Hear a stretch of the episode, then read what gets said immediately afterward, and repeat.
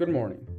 It's Monday, November 22nd, and this is a daily briefing from Buttonwood News. Coming up, KKR announcing an offer to buy Telecom Italia, and news on the Turkish lira.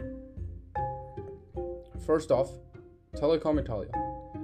In what would be one of the biggest private equity buyouts of a European corporation in history, KKR has announced a 33 billion euro offer to take Telecom Italia private. The company said in a statement that the US firm had offered 50 euro cents per share in cash, a 45% premium over the company's closing price on Friday. CEO compensation. The FTSE 100's chief executive compensation has dropped by nearly a tenth this year, as firms trimmed CEO pay in response to shareholder pressure during the epidemic. According to a PwC examination of annual reports, many more firms are increasingly including ESG elements in their remuneration practices. GSA Capital GSA Capital, one of London's most well known quantitative hedge funds, plans to become a private trading business and focus on higher performing strategies, making it the latest fund to return capital to certain external investors in quest of stronger returns.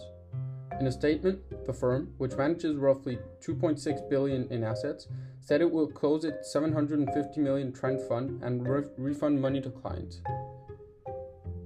Turkish lira. The Turkish lira hit an all-time low on Friday as investors were perplexed by the previous day's interest rate decrease which some analysts believe has thrown the country into a financial crisis. This year, the currency has lost more than 30% of its value. And finally, bank stocks. Bank stocks around the world are on course to have their best year since the financial crisis, boosted by forecasts of increased borrowing costs as central banks combat broad inflation. So far in 2021, an MSCI index tracking global bank shares has risen by approximately 30%. And that's it for today's daily briefing. Make sure to check back tomorrow for the latest news in the world of business.